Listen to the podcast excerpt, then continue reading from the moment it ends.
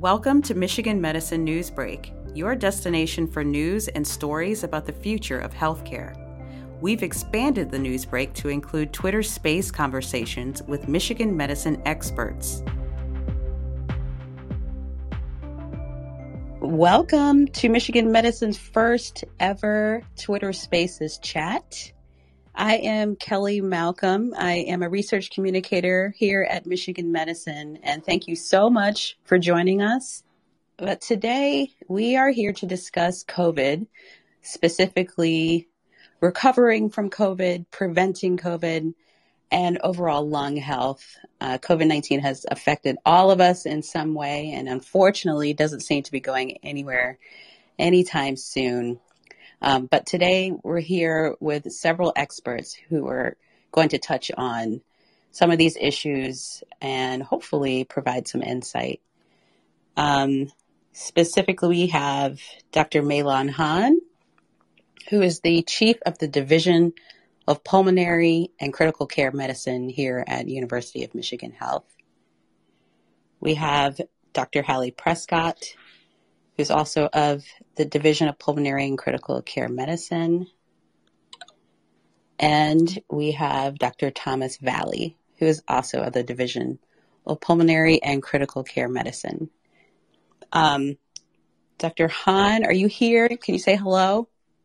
Hello, Kelly. Thank you for getting us uh, started off. I'm really excited to to try out this new format. As you, this is uh, a new thing for us.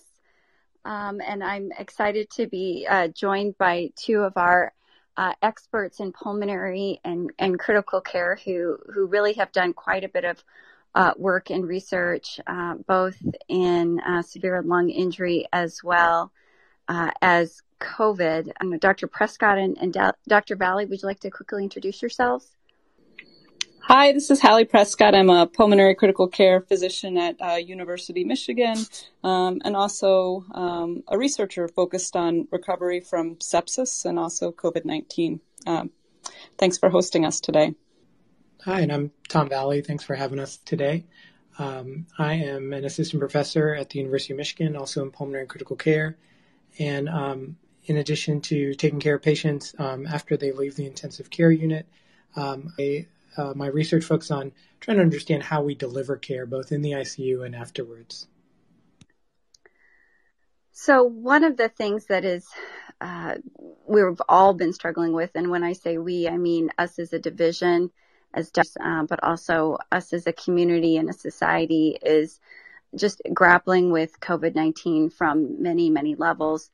We as care providers, particularly for pulmonary disease, I think have an extremely unique perspective, having seen it firsthand.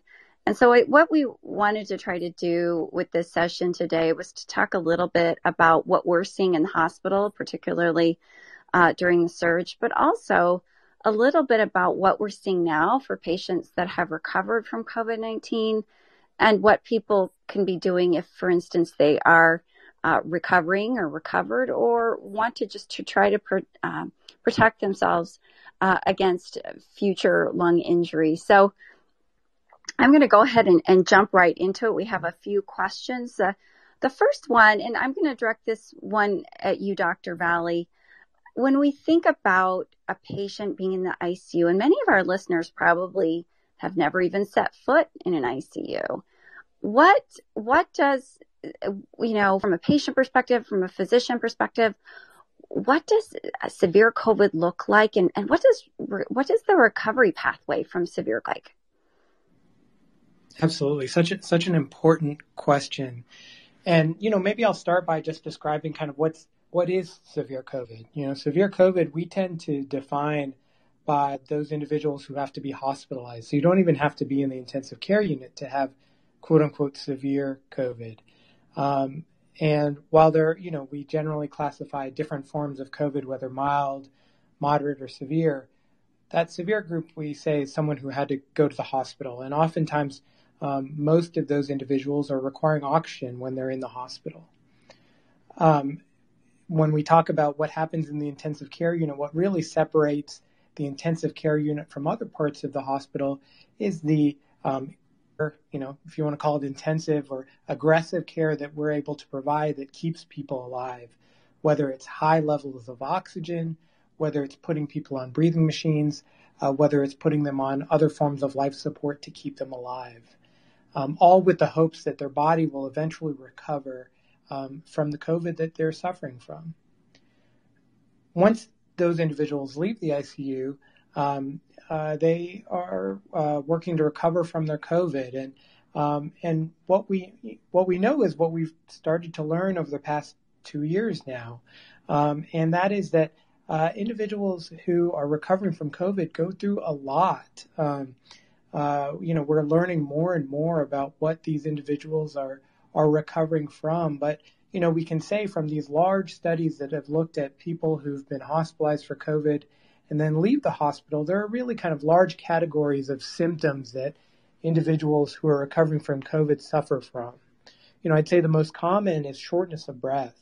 You know, by some estimates, um, somewhere between um, 50 to uh, 75% of, of patients who are recovering from severe COVID have symptoms of shortness of breath or fatigue. You know, those are really the two most common symptoms that we're seeing in individuals recovering from COVID. Then there's a long list of other symptoms that people are reporting after they're recovering from COVID, whether it's loss of taste, loss of smell, cough, um, as well as a lot of other symptoms and, and problems that people suffer from. You know, we're still trying to grapple exactly why that is happening. Um, and, and, you know, it can be difficult to, to treat some of these things because not every person who comes to us that we take care of has objective findings. You know, so by some estimates, somewhere between, you know, 10 to 20% of people with severe COVID have um, changes to their lungs, scarring, or, or, or changes that we see on a CT scan. So a lot of the people who are suffering from shortness of breath don't actually have anything that we can exactly put our finger on that says this is the reason why you have shortness of breath, which can make it very difficult both for the patient and for the uh, clinicians taking care of them to try to figure out what to do. You know, if we don't know exactly why they're feeling this way, it can be difficult to figure out what's going on and how to fix it. So those are some of the main things that we're seeing. A, lot of folks with shortness of breath, a lot of folks with fatigue, um, and then other symptoms as well that are um, tough to exactly pinpoint why they happen. Thanks so much for that. Um, those great insights, Dr. Valley. I, you know, one of the the things I keep thinking about, and that maybe many people don't realize, is that severe COVID or ARDS uh, can be caused by a lot of things, not just COVID. And so this is something that we've actually been, as critical care physicians, dealing with for a very long time. And despite the fact that we've all been working on this, uh, we didn't actually have a lot of great, really specific treatments even before the pandemic. Uh, and so, you know, for me, just kind of looking at this at the more global lens, I I still you know we needed more research in this before, and we we need more even now. But one of the other things that a lot of critical uh, care physicians have been thinking about is how does COVID, you know, differ from other severe lung diseases, other forms of, and how does COVID recovery differ perhaps from other recoveries from other causes of ARDS. And I was going to ask Dr. Prescott to give us her thoughts on that. Yeah, great. Um, thanks, MeiLan. It's of course a you know a, a, great question, and of course resonates with me. Um, so I've been you know studying recovery from sepsis for the past ten years or so. So I'll give kind of a little bit of just historical background. I think as early or as recently as about maybe twenty years ago, there was just this kind of widespread assumption that you know, as long as patients survived their hospitalization, they would go on to recover well and, uh, you know, be as they were before they were hospitalized. And I think, you know, that that belief um, you know, reflects our optimism, right? That our patients will go on to recover and do well after they leave the intensive care unit where we're taking care of them. And also maybe reflects a little bit of the fragmentation of the healthcare system that as intensive care doctors, we may not see our patients back. So we kind of fill in the blanks. Um, but about 20 years ago, the first cohort were done that followed patients, you know, after after critical illness, after they were in the intensive care unit with a severe pneumonia or on the ventilator or with acute respiratory distress syndrome. And they said, how are they doing at three months, six, one year after after their illness? And consistently the studies have shown that many people struggle, right? So we see that there's increased rates of cognitive impairment, sort of like an dementia. Um, we see difficulty with physical function. So people have difficulty doing things like walking independently or transferring from a bed to a chair and back. We see that about, you know, something around half of patients with sepsis after the intensive care unit who are working beforehand are still not back to their normal working um, about six months later. Um, and so when, when COVID happened, um, you know, a lot of us who'd been researching this for the past decade said, oh my goodness, this is kind of what we've been seeing before. Um, but before it was kind of like in the background, right? Um, but all of a sudden, kind of all around the world, so many people, all sick, all with the exact same thing all at once, I think a lot of these concerns really got a lot more attention. Um, but in terms of how does you know things look after COVID versus after sepsis or other severe pneumonias, I think that in general there's more similarities than differences. Um, but the question's always a little bit hard to answer just because recovery can look so different just from one patient to another, right? Um, so, so common challenges are um, cloudy thinking, right? Or um, fatigue and shortness of breath, or um, anxiety or depression. And, you know, those are all common symptoms, but fortunately, um, most patients don't have all of those things, right? What it looks like for any one patient is different. So all of those things that we saw commonly after pneumonia and sepsis, you know, in studies over the past 10, 15 years, we're now seeing as well the same challenges in patients recovering from COVID. So overall, more similarities um, than differences, but there's maybe a few things, right, that are kind of more particular for COVID, things like the loss of taste and loss of smell. Those things are more prominent in COVID. Um, headaches, you know, so maybe a few symptoms. But overall, I think what we're learning now um, is very similar to what we've been seeing. Uh, there's now a lot more attention to this problem. Like MeiLan mentioned, we did not have good solutions before. So hopefully this serves as a sort of a catalyst or a motivation to um, accelerate the development of interventions to help promote recovery um, and to kind of implement those types of interventions in different healthcare uh, settings. Thank you for those uh, insights, Dr. Prescott. I think, as you mentioned, COVID is making, it's bringing to the forefront problems that we as uh, pulmonary and critical care physicians were aware of for a long time, but just it never, there were all, always patients, but it just didn't get as much probably attention as it deserved. And now the number of patients that are suffering are so much larger that I think this is clearly an area that's screaming for more research, more treatments. One of the things that I think a lot of us have been pondering is why do some patients get really, really sick from COVID 19 and some have very mild or asymptomatic infections? And I think some, to me, some of the most fascinating uh, research that's come out of the pandemic relates to understanding this concept of what I'm going to call pre-existing lung injury and your risk for both contracting SARS-CoV-2 and then the severity of illness. So there was an interesting study that was actually done in Oregon looking at the impact of, of wildfires in the American West. And they looked at a brief, uh, some researchers from Harvard looked at this brief uh, time for exposure and found that during this, this high pollution time from the particulate matter in the air from the wildfires, there were roughly 20,000 more cases of COVID and almost a thousand more deaths. And most of those people probably, you know, short of there having been a pandemic, that we would never have known that you could have that kind of lung injury just from breathing in air pollution.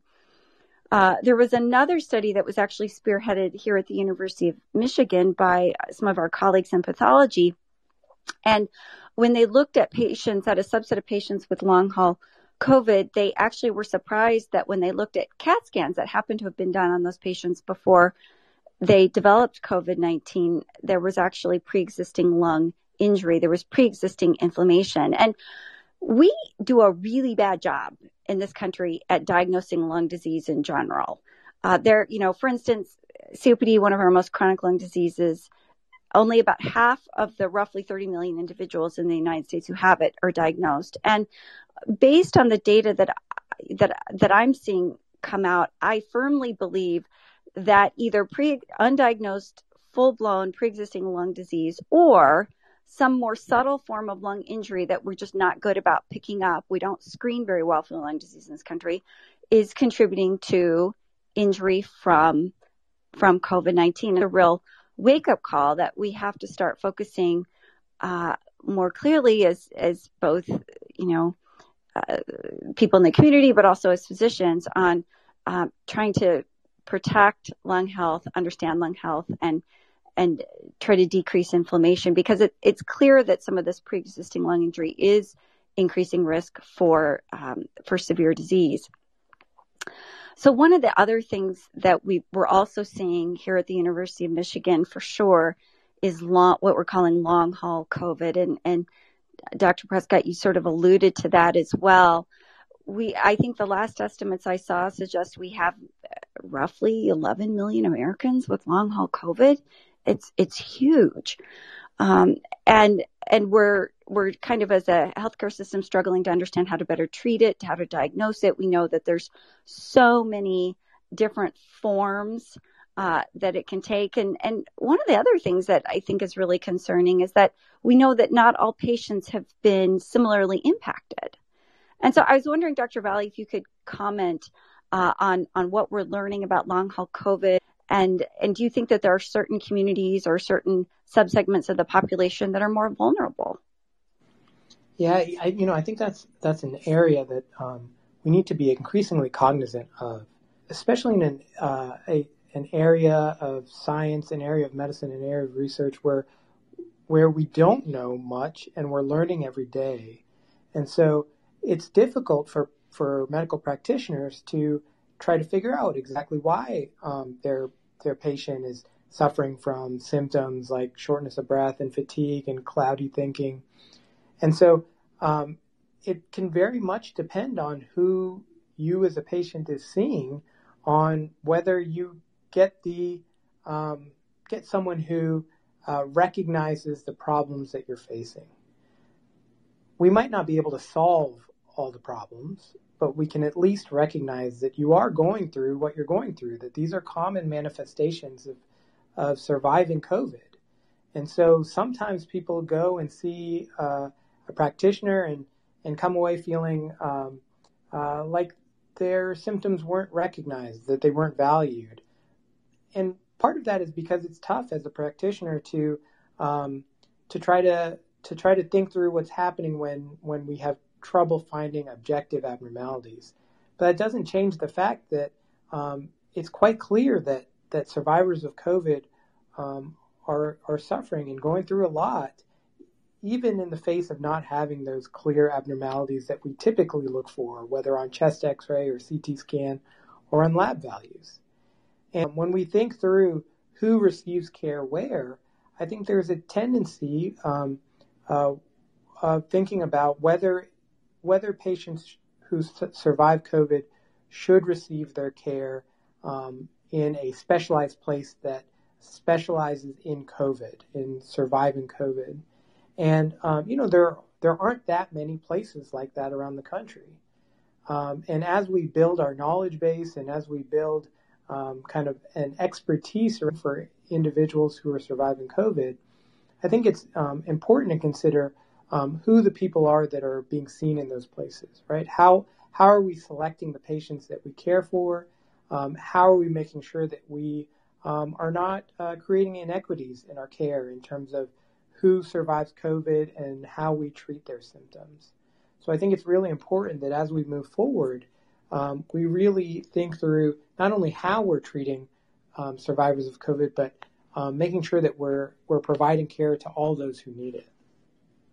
No, those are such important uh, thoughts, Tom. I, you know, here we live here in Michigan, and we know, for instance, that while um, uh, Detroit only saw a fraction, for instance, of our COVID cases, they saw a huge relatively huge proportion of the deaths.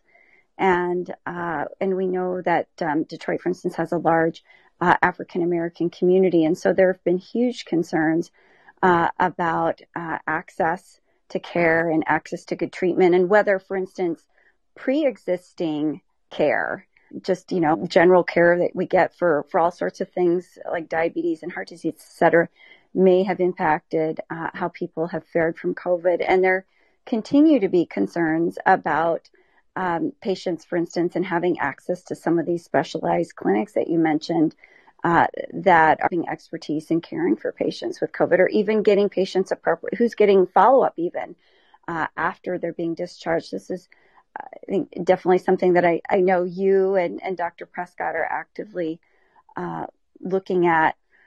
I wanted to turn our attention for a moment also to, you know, what are we actually seeing now in clinic? We've we've we've been in the middle of this pandemic for a little over two years now, and so we're we're all seeing all sorts of types of patients, and we're seeing them right after they they, you know, contract COVID, but then we've also had some time to follow up some of these patients over longer periods. And um, I was wondering, Dr. Prescott, if you could just a- address a little bit about the kind of variety of things that you're seeing, and maybe also to give people some advice just about, you know, if they are having persistent symptoms, what should they talk to their doctors about? What can potentially be done?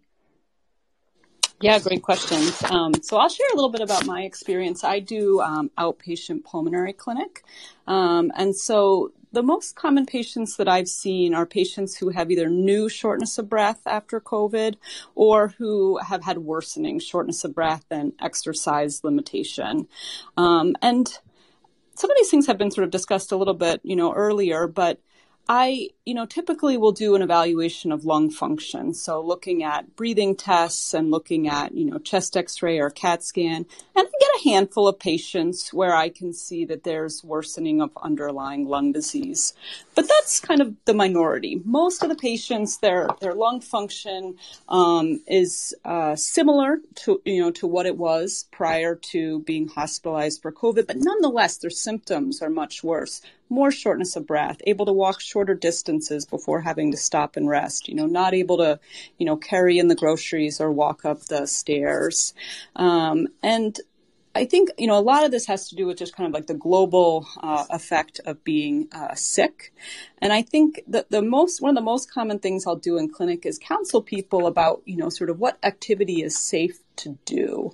Um, I, I had a patient once who came and told me that well when he came home from the hospital he was feeling short of breath um, when he would, you know, sort of walk around in his house. And so he assumed that that must mean that it was unsafe for him to walk around. And so he told me he's sitting in his chair waiting to get better for a couple weeks now, but nothing was getting better. Um, reminded me how important it was to counsel patients about um, the need to gradually increase activity.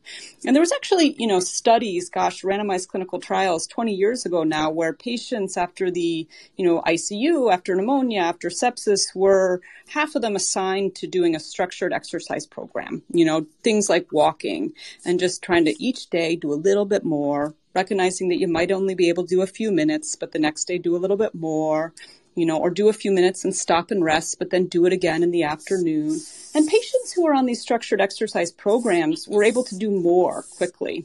Um, so that's one of the things I spend a lot of time counseling patients on is that it, it's fairly like normal or common that people are achy, that they're, you know, sort of short of breath. Um, but it's important to continue to try to gradually increase what you're doing day by day.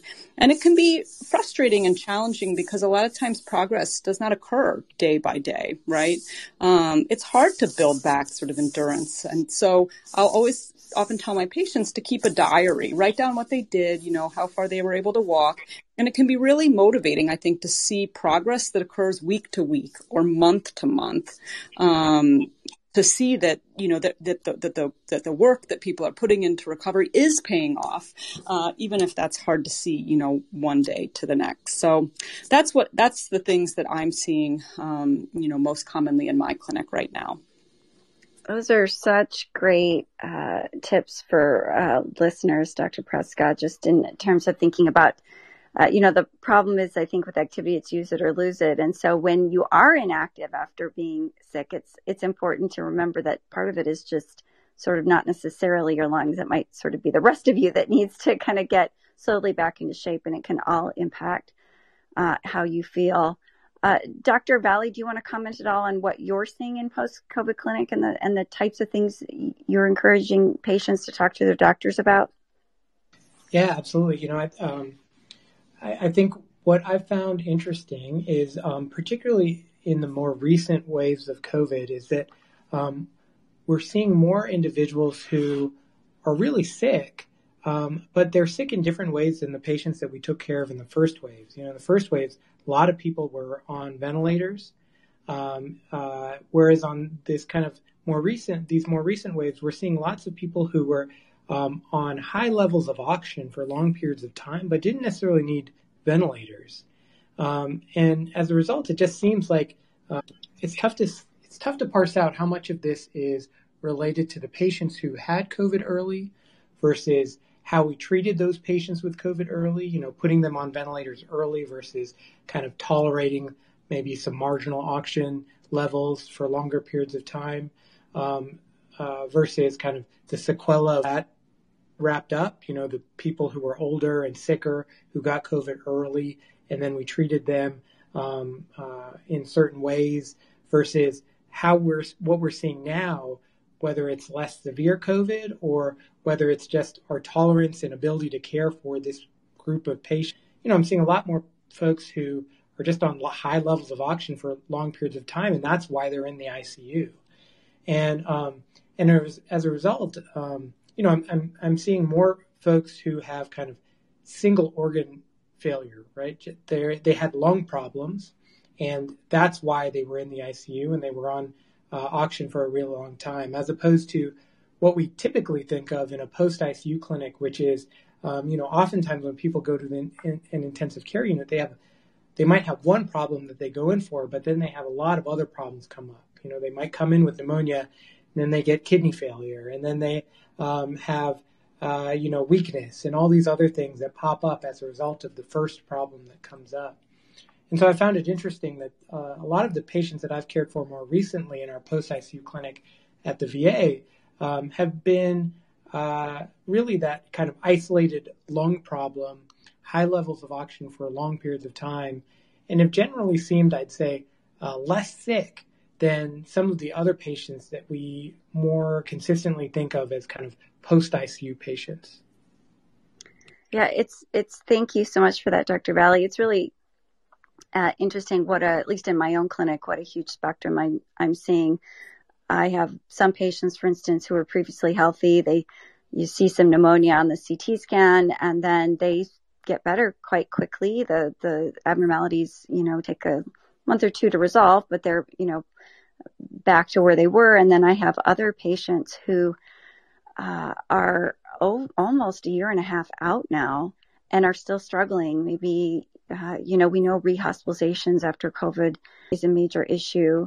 I can think of one patient in particular I have that struggled with blood clots and a second admission and uh, fluid around the lungs. And now I'm seeing something completely unexpected, which is that this particular patient had some kind of mild asthma before they contracted COVID, and now the airway disease is much, much worse. Uh, than it was uh, before, which I think is perhaps a little bit less common pattern than what we've seen uh, with with other types of scarring abnormalities for severe COVID. So this was sort of an unexpected finding. I think we've got probably quite a bit to learn.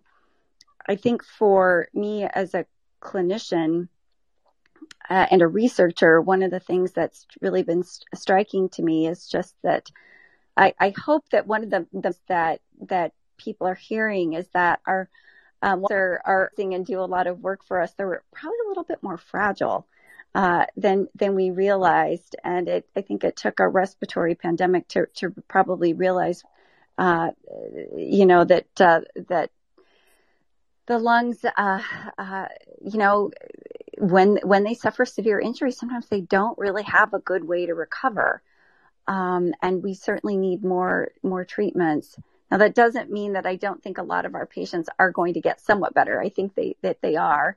And, uh, and we're certainly working towards that, but we need a lot more research to try to understand how to try to keep that inflammation less when people get really sick and how to try to help lungs recover and, uh, and, and get back to normal as much as possible. I'm just curious as we get towards the close here. Uh, you know, I, I'm always pushing for spirometry. That's our number one test. If, if there are patients out there who've been told that they had that, you know, oh, you just, you know, you, you know, they're either getting blown off or, or they're wondering about whether they have lung disease. My usual number one advice is ask your doctor for spirometry, which is our most simple lung function test and whether you can have that done. Uh, that's one good, great place to start with trying to understand your lungs and whether there's an issue. But, you know, to be honest, regardless of those results, if you're having, you're out there and you're recovered from COVID and you're still short of breath, ask to get seen by, by a pulmonologist or, or a center uh, like the University of Michigan that has expertise in taking care of patients after COVID. I'm just going to ask both Dr. Prescott and then Dr. Valley for their final thoughts and then toss it back to Kelly for close. So, Dr. Prescott, any final advice for any listeners out there? Thank you. Yeah, no, I completely agree with the advice you just gave. I mean, I think that um, long COVID um, has just brought such attention to this issue. Um, I think that it's um, for a long time, I think there was patients after sepsis and pneumonia that I think felt very um, isolated. Um, and there's just been, I think, a huge sort of patient-driven attention to these issues that we're seeing after COVID. Um, and I think that that's one of the most powerful things that can happen that will then sort of drive research and, and drive solutions going forward. So I just want to thank all the patients that have kind of raised awareness and, and the profile of the, of the issues that patients are experiencing after COVID. Thank, you, thank you so much, Dr. Prescott. Dr. Valley, any any final thoughts or for our listeners? Yeah, I, I, I also want to echo um, MeiLan what you what you mentioned and Hallie what you said. You know, if you're not feeling well, and um, and then it's important to to get evaluated and see what could be going on.